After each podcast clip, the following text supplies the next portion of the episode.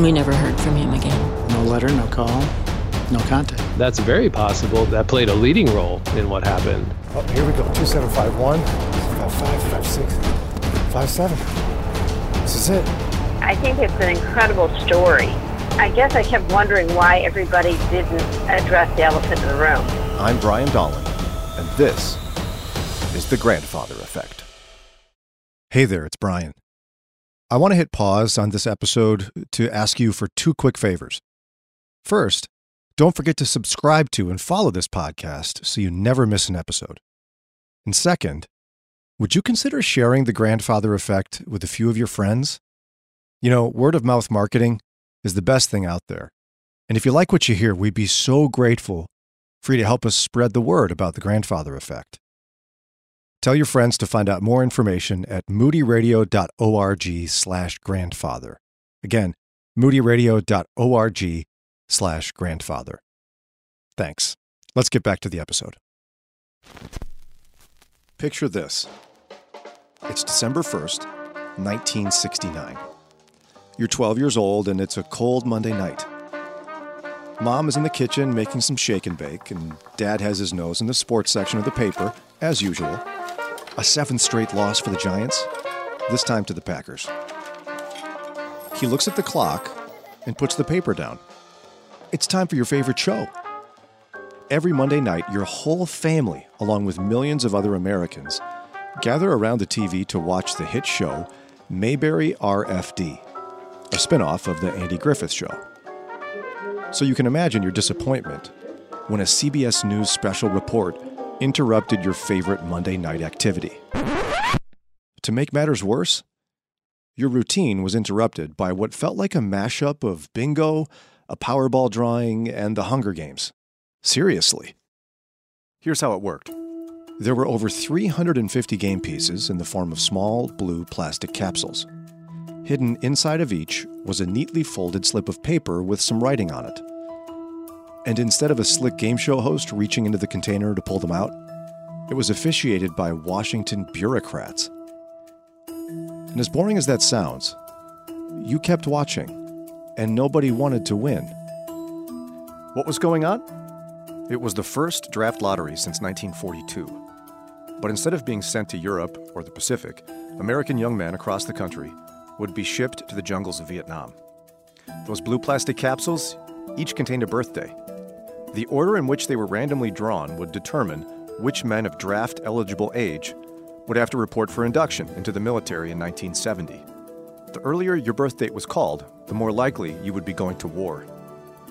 General Lewis Hershey, director of the Selective Service System, opened the ominous event by nervously referring to himself in the third person.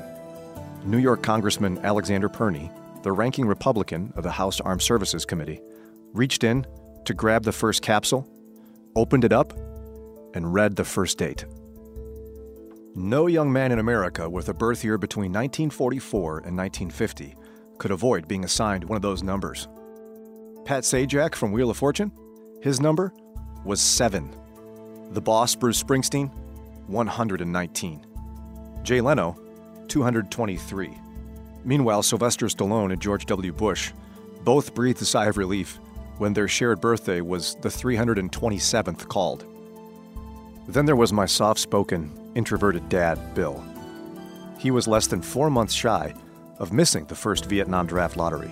His birthday? September 5th, 1950. I decided to ask my pops about his experience that evening in 1969. It was 82, and that was kind of a sinking feeling, as I recall, thinking that there's a pretty good chance I'm going to get drafted. So, Well, and see, most people would hear 82 and think that's actually not that that high or that low of a number because there was 366, I believe, if you include February 29th. yep. So wh- why would 82 be a bad number? Uh, because it was a better chance of getting drafted than not, because it's close to one. one. So, So just just the closer to when you were, and, and even 82 almost guaranteed you that, that, that you'd be called up. well, it was kind of felt like borderline based on what they were saying, but um, you know, if you were one, you were drafted. Was that the lowest number of anybody you knew? I do remember one guy in class saying he got 360 or 364 and said, yeah, I was thinking of enlisting. And I thought, can we trade? Yeah. Yeah, are you Yeah. out of your mind? 360. Goodness sakes, Yeah. that would be almost no chance of yeah, being called. Yeah, if, if they drafted everybody, then we're in re- real trouble. My dad explained his options. If you were enrolled in college, you could get a deferment. That would allow you to postpone being drafted as long as you're carrying at least 12 credits per quarter and passing all your college courses. Since my dad was already a freshman at the University of Minnesota, he could keep working on his degree and avoid the draft temporarily. But the government only gave you four years to defer the draft for college. A few months after my pops got his college degree, something came in the mail. I got a notice from Richard Nixon, uh, President of the United States. that said, Greetings. You are hereby ordered to report to the Armed Forces Entrance and Examination Station in Minneapolis. I ended up, after I got that, I enlisted for two years and I could defer my enlistment. So that means I could delay the entry into the Army. And I could delay it 180 days, and the recruiter and I counted out 180 days, and that's what I did. Once his deferments were up, my dad still really did not want to go to Southeast Asia. So he took one more shot at delaying the inevitable in a pretty hilarious way. The way he saw it, there were two ways he could strategically fail his physical. First, he had what's called a pilonidal cyst. What's that, you ask? Well, it's an infected pocket of skin right near the tailbone. Specifically, as I saw on Mayo Clinic's website, it indicates that it's typically, quote, at the top of the cleft of the buttocks. Anywho, once infected, it's swollen, painful, and needs to be, well, drained. My dad figured if he could inflame and rupture this pilonidal cyst, the army physician would not only be grossed out, but would reject him from the draft. Of course, the problem is how do you get a pilonidal cyst to rupture? Well, Dad tried to figure that one out. So I bounced up and down on the cement floor in the, the basement for a while, seeing if I could get it going, and it didn't work. but this was before my regular physical. How hard were you working at that? Oh, I jumped up and down for a while, but it was it was hard. it was in an awkward position. So it hurt. yeah, but it, it wasn't draining. His second strategy needed somewhat of a music connection of sorts. You see, my dad was playing drums in a band at the time, and the wife of one of his bandmates had an idea. At the advice of the band leader's wife, who was diabetic, um, I uh, timed it and drank two bottles of Reactose, which is something that diabetics that get your blood sugar up, and you don't they don't drink two bottles; they drink Like some. part of one? Yeah, I guess. And then I chased it down with a coat before physical and went in and had the urinalysis and they came out, hey, you made it. What do you think happened? They just ignored the blood sugar? I, I think they ignored the test. I don't know. Then, it was eight weeks of basic training, starting in March of 1973. But due to his college degree and his manly typing skills, he managed to become what's called in our family a chairborne ranger. The real title was clerk typist, and that eventually meant he would be stationed in Udorn, Thailand, which is in northern Thailand, not too far away from Hanoi, Vietnam, on the other side of the border.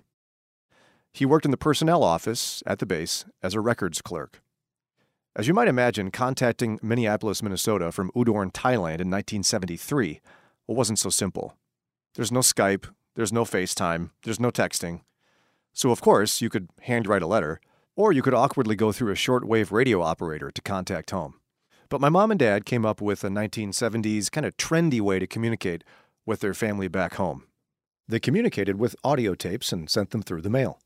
It was a way to hear your loved ones' voices. Now, this was not instantaneous, like it is today. It took time to send and receive those tapes.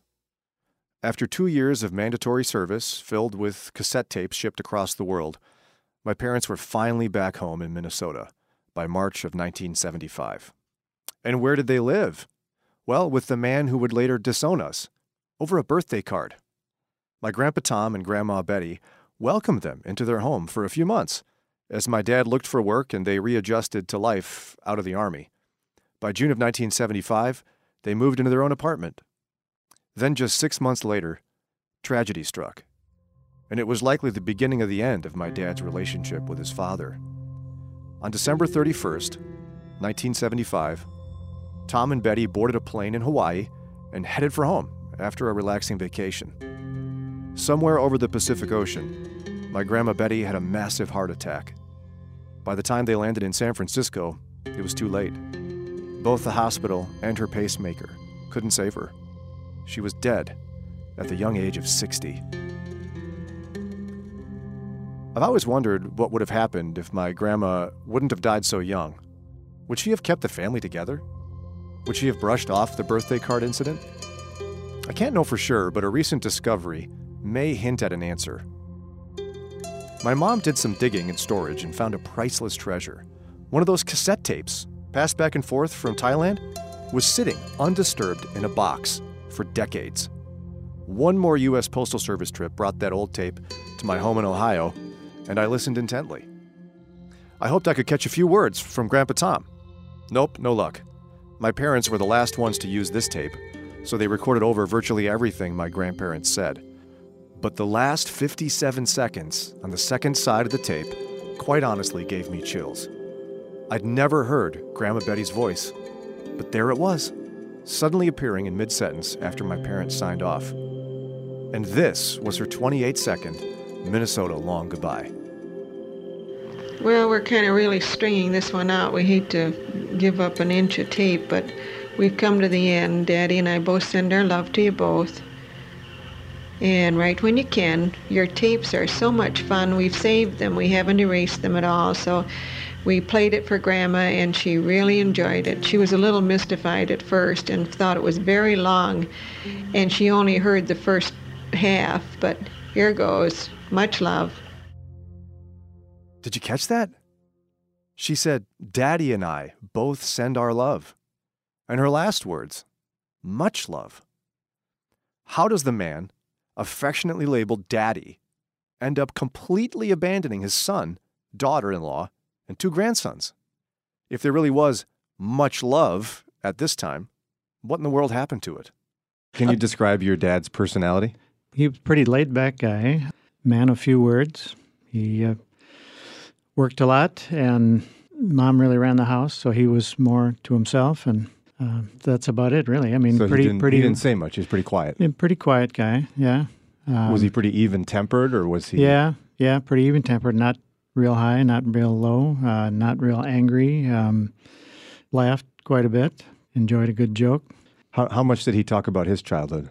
Uh, not a lot. I mean, I knew the general area he grew up, and I learned about his mother from from her mostly because we met her a few times. But his dad had died way before I was born, so uh, I didn't hear much about him at all.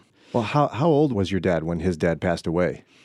You know, recall? Uh, I don't. Uh, I looked it up once, and I, I've forgotten now how how old he was. Um, I want to say in his twenties, maybe. So he was he was fairly young when his dad passed away. Yeah, What yeah. what happened to his dad? Is it a heart attack or Uh, what I was think so. I never did hear the real reason how he died, but that was my guess. Do you have any strong memories as a kid of you and your brother and your mom and dad doing stuff or Well, experiences that stick out?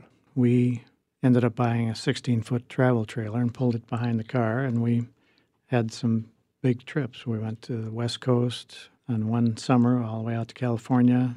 Now, how, were you closer to your mom or your dad? Do you think? Oh, probably mom, because she was, again, ran the household and was around, didn't work, and that was the trend at the time that uh, dad went to work and mom stayed home with the kids. And so, so we were much closer to, to our mother. What about their marriage? Were they real affectionate? Were they close to each other? Were they a tight team? I think they had a, a good marriage and rarely heard an argument. Uh, can't even remember one really. But so if they had disagreements, it was in private. So How much do you know about their story together? not much. I don't know how they met. Mom, what, what do you remember about about the first time you met your father-in-law? I don't remember much about how we met or what I remember is he always drove a Cadillac. One time we were going someplace and I was in the back seat with dad and we were he was driving so slow that there were cars cars were honking and driving around him and shaking their fist at him and he was sort of oblivious to all of it. Um, So he was oblivious, or he just didn't care. Well, I think he didn't care. you know. Maybe he didn't gonna care, yeah. Drive slow and yeah, they could Really go around if they slow. but I don't really, I, I don't recall much interaction with him. People weren't close to their parents the way they are now. Your parents didn't talk to you. You didn't ask questions, and when you did ask questions, you didn't get much of an answer. So, does that unwrap the whole mystery for you? Well, not me. My parents clearly know very little about my grandfather. Based upon their vague description, it's difficult to draw any conclusions at all. On one hand, he could have been an introverted, hard-working man who played it really safe on the highway. Or he could be an emotionally cold, apathetic, self-centered guy who never cared very much about his family. It still somewhat baffles me that my dad has no clue how his own parents met. How's that even possible? When I first discovered this a few years ago, I thought he was messing with me. But the truth is, my grandparents never told him their love story, how they met. And he never asked. It became evident that I wasn't going to be able to make any amateur psychological diagnosis based upon my family history or my grandfather's basic temperament. So, after over an hour of questioning, I think I've identified three specific incidents that set the stage for the infamous birthday card disownment. I'll call them the inheritance check, the disappearing train set, and the unnecessary roadmap. First, there's the inheritance check. Okay, so I'm remembering something. It was shortly after your mother died. And somehow you and your brother got each got a check in the mail for $500. And it was from a bank. And when you we called the bank to figure out what was going on, your mother had a savings account in her name with you and your brother as the beneficiaries. And that was the payoff after she died. And um, we assumed that your father had initiated that somehow. So you called to thank him, and he didn't know anything about it, and he wanted the money back. And Really? yes, Did he need the money? no, No. no, we were poor. We didn't, you know, we didn't have anything. It was before the kids were born or any of that stuff. And I was not very happy with him for I thought that was really wrong that his that your mother wanted you to have this if she died. And she died and you had it and now he, he wanted it back. Did you give it back? Yes. But I'm pretty sure I told your dad that I didn't think it was right. Um, because then he turned around and gave it back to you. And I don't know if he did to your brother, but I remember him giving it back to you and saying, Now spend this wisely. And I thought that was really um, uncalled for. I thought it was mean. And that, so. Did it surprise you? Yeah. Yeah, it did. Because anybody doing something like that for your child, for goodness sakes, it's your child. They were given something by their parent who died, and now you want it back. Um, so I'm thinking, I don't remember this, but I'm thinking that that might have made me have an attitude about your dad. And then when the kids came along and the whole birthday card thing happened, I already had an attitude about him. So that was crack one a murky and confusing interaction based on a check. I mean, was it intentional? Mere forgetfulness? I don't know. But it didn't seem like justification for such a long standing separation. So I asked about a second crack the disappearing train set. Did your So- dad have any hobbies of his own? Um, uh, not a lot. He worked quite a few hours, but I know he had this model train down in the basement that we didn't use a lot, but it took up much of the basement, uh, tables, and it- it was a pretty elaborate setup. Did he do that with you and your brother when you were little? Some, some, yeah. Uh, Because we I remember we. I remember we asked him for it when, when you kids were, you know, when we all had kids. Because um, your brother had two girls and we had the two boys, and so we asked if we could have the train set for the boys. And I don't know what he did with it, but the next time we went over, it was gone. Yeah, I never knew what. So he happened. didn't answer you. He just He just got rid of it somehow. I guess we never found it. We never saw it. did that it again. surprise you that that happened, or was that just kind of? I like, thought well, it was weird. yeah, I don't even remember what happened there. So again, they don't know exactly what happened. The disappearance of a train set, whether innocent or sinister, seemed to represent further distance between members of our family. So here we are at the third crack, the map crack. You, you guys kind of lost touch with him because of the, the birthday card thing when I was how old now? Probably like three or something or two. When we moved to Burnsville, so you were three and Jacob was five Trying to remember. when we moved to Burnsville. 82 it was. Yeah. So then prior to that, was he real connected to seeing Jacob and me? No. No, If we if we like at birthday parties, you know, maybe and He'd come if you invited him. yes. Mm-hmm. Seemed to enjoy it. yeah. Yeah. Well, and again, we lived in a third tier suburb of Burnsville, uh, Minneapolis, and that was a long drive for a lot of people at the time. You know, you had to cross the Minnesota River. And Yeah, do you it was a remember he deal. the one the one time when he came out to the house, you gave him directions, but he he uh, for some reason wasn't confident in them, so he he was a member of AAA, and he got them to give him a route map to get from Minneapolis to Burnsville, which is about a what fifteen miles or something. Wow. A map. Seems functional, no? Was this a product of simply needing a map? Or was it a personal charge against my dad's ability to provide directions? This incident feels like a representation of a lot of possibilities. Needing directions, wondering where to go, trust issues, doubt. So here is the last incident, the one that started all of this the birthday card. So tell me about the circumstances that led up to uh, where you all had a, a break in your relationship.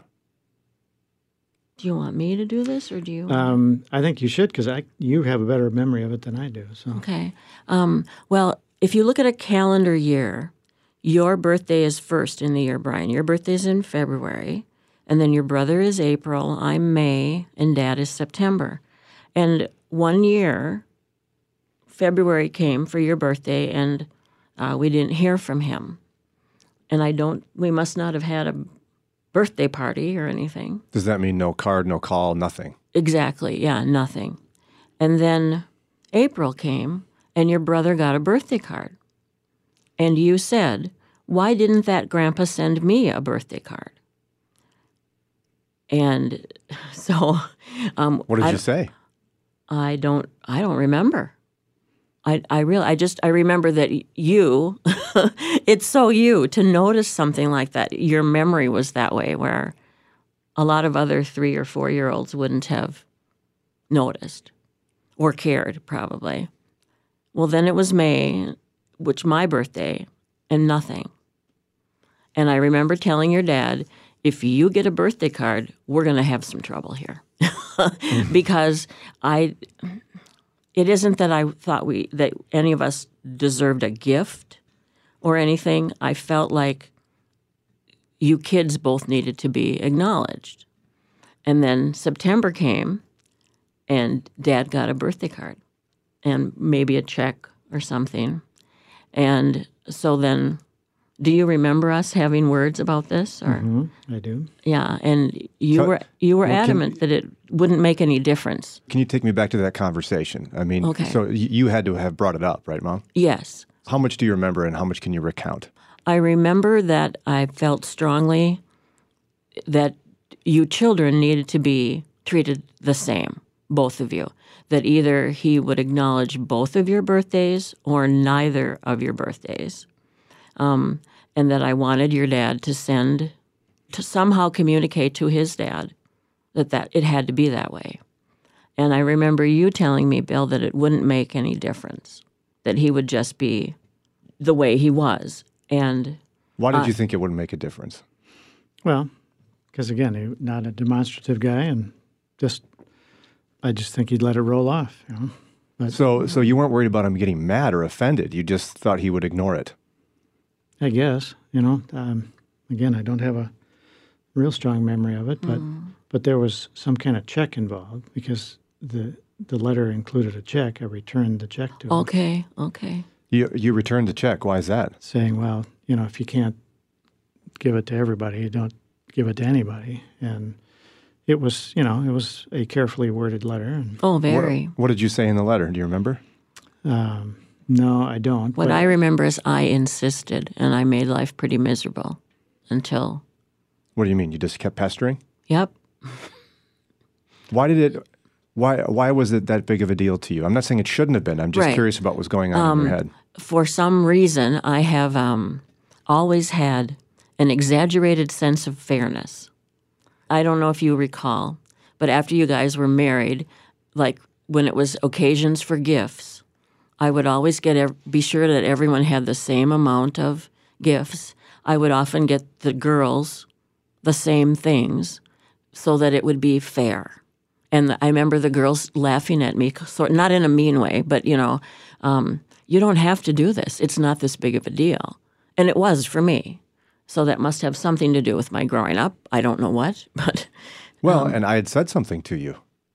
I Oh, noticed that he didn't send a card. yes, if you hadn't noticed, it wouldn't have made a difference to me. I don't. Th- well, no, I think it would have still made a difference to me. I don't know if I would have been as adamant about it. I I don't know. And whose decision was it to send the check back? I mean, that's kind of an extreme.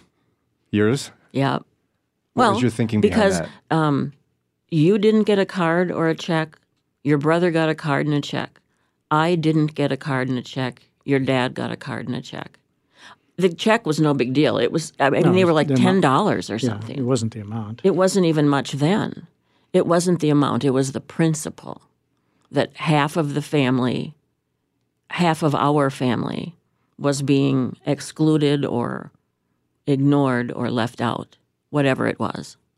W- were you on board with that idea, Dad?